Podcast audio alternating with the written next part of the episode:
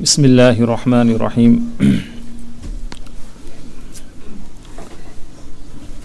الحمد لله رب العالمين والعاقبة للمتقين والصلاة والسلام على أشرف الأنبياء والمرسلين وعلى آله وصحبه أجمعين أما بعد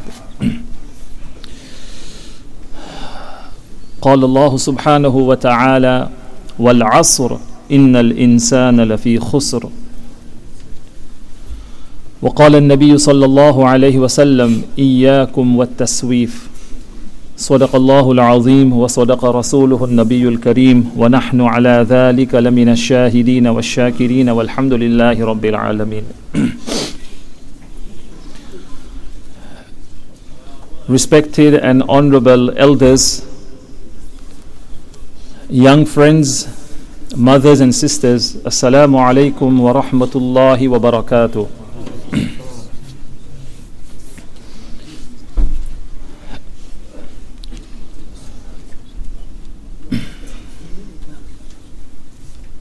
The World Health Organization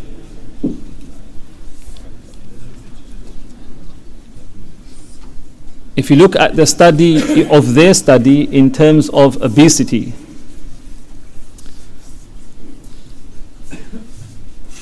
the countries which are number 10 till number 20 in terms of obesity are all muslim except for two. This is the stat actually sorry the data actually.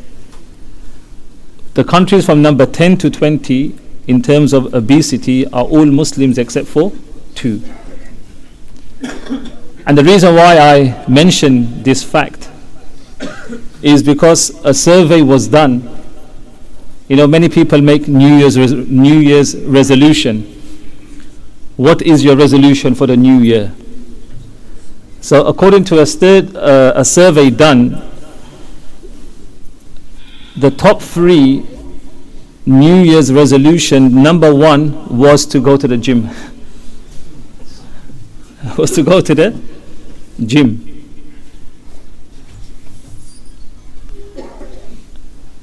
That's why I mentioned this data which came from the World Health Organization in terms in regards to obesity. And Alhamdulillah, we are Muslims. We are a moderate nation. Everything we do, we do in moderation. Yes? Allah subhanahu wa ta'ala calls us a moderate nation as well in the Quran. So when we also eat, we should eat in moderation as well.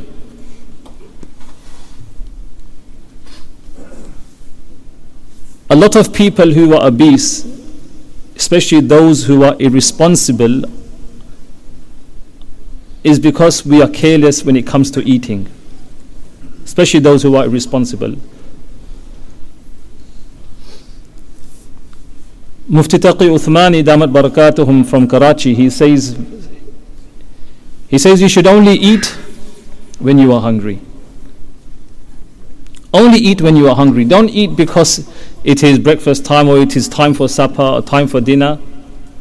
Eat only when you are hungry.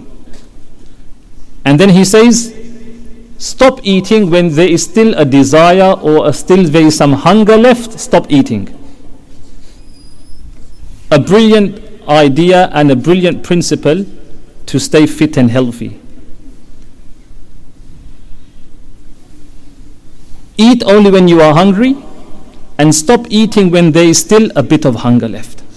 Inshallah, if everybody shall act upon this beautiful advice, inshallah, you will see people will, inshallah, stay trim. People will stay trim. And mashallah, when it comes to worshipping, we, all, we always mention sunnah, sunnah, sunnah. Yes or no? Is sunnah only for worshipping?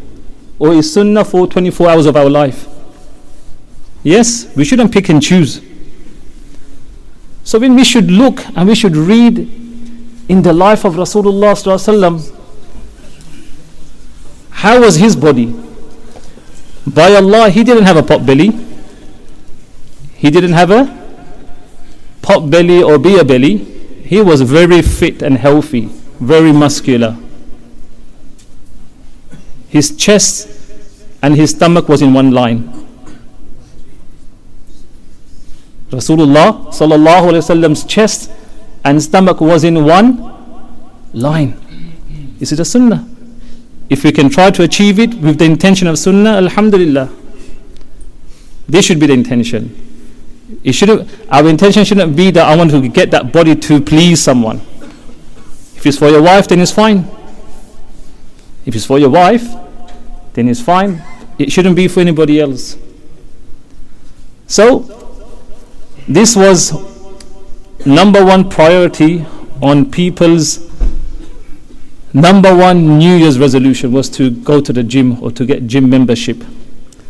Number two and number three, I don't know which order it was. One of, one of them was I would like to strengthen my ties with my friends and family.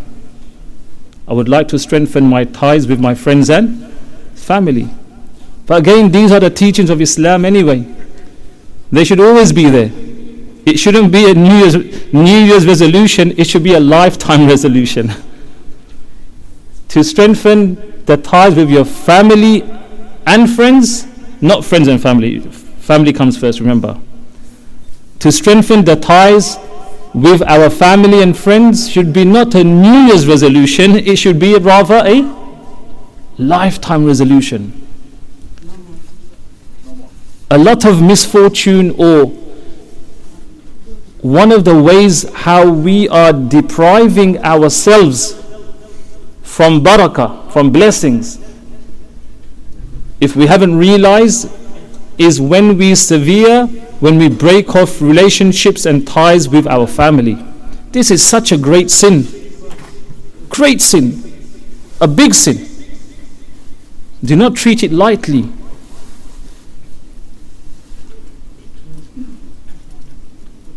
I wouldn't go as far as saying it is a grave sin as well. That is how severe it is.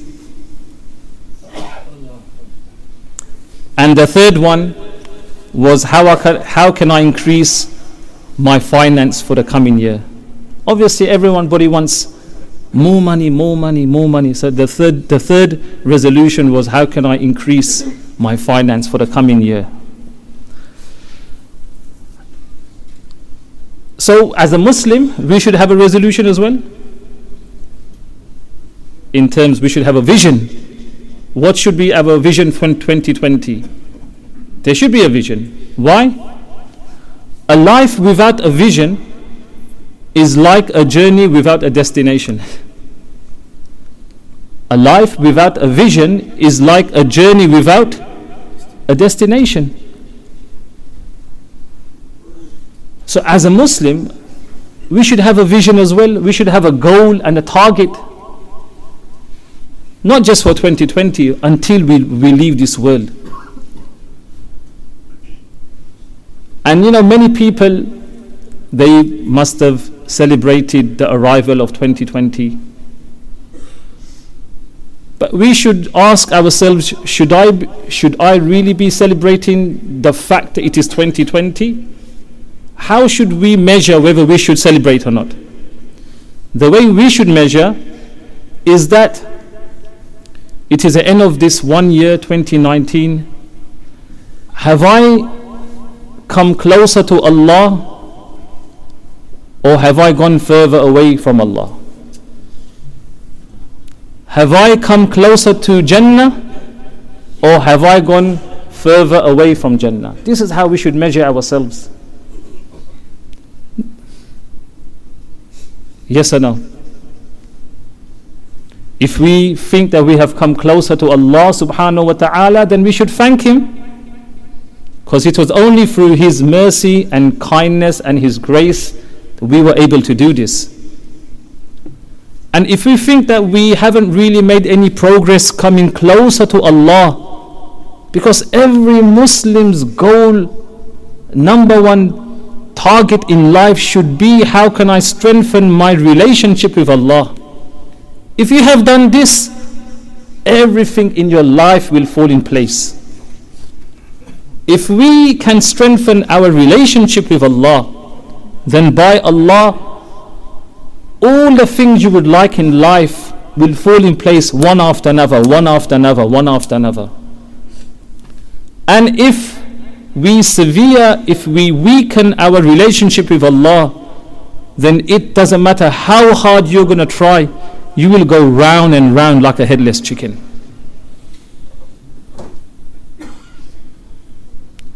So, our goal and target should be to strengthen mine and your relationship with Allah subhanahu wa ta'ala. And we really, really have to work on this.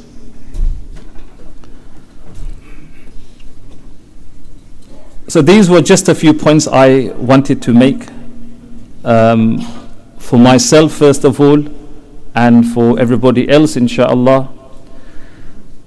Second point is that I've been told to give a quick update in regards to our redevelopment, our extension project. project. So, Alhamdulillah, as we all know, the estimated cost of this project is 2.5 million pounds and from since February since February 2019 till till till today uh, we have raised approximately 930,000 pounds so we are shy of 1 million pounds we are 70,000 pounds short of reaching the target of 1 million and we need 1.5 million pounds to start the work inshallah mashallah from the 930,000 pounds which are raised which, which has been raised, and also that includes pledges. 227 are people who have sponsored a musalla. A musalla is 2,500 pounds, and this can be spread over four years, 50 pound per month. Only 50 pound per month over four years, and inshallah you will sponsor one musalla, inshallah.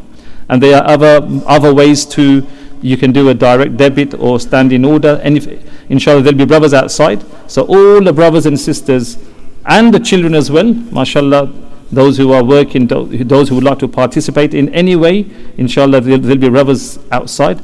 Please speak, please meet them, speak to them, and inshallah, they'll be more than happy to help, inshallah. Jazakallah khairan. So, one of our targets for 2020 is that we should, inshallah, make dua uh, make dua and also try to raise at least 1.5 million pounds as a community so we can start the work inshallah that should be one of our targets for 2020 may Allah subhanahu wa ta'ala make it easy for us and help us reach this target jazakallah khairan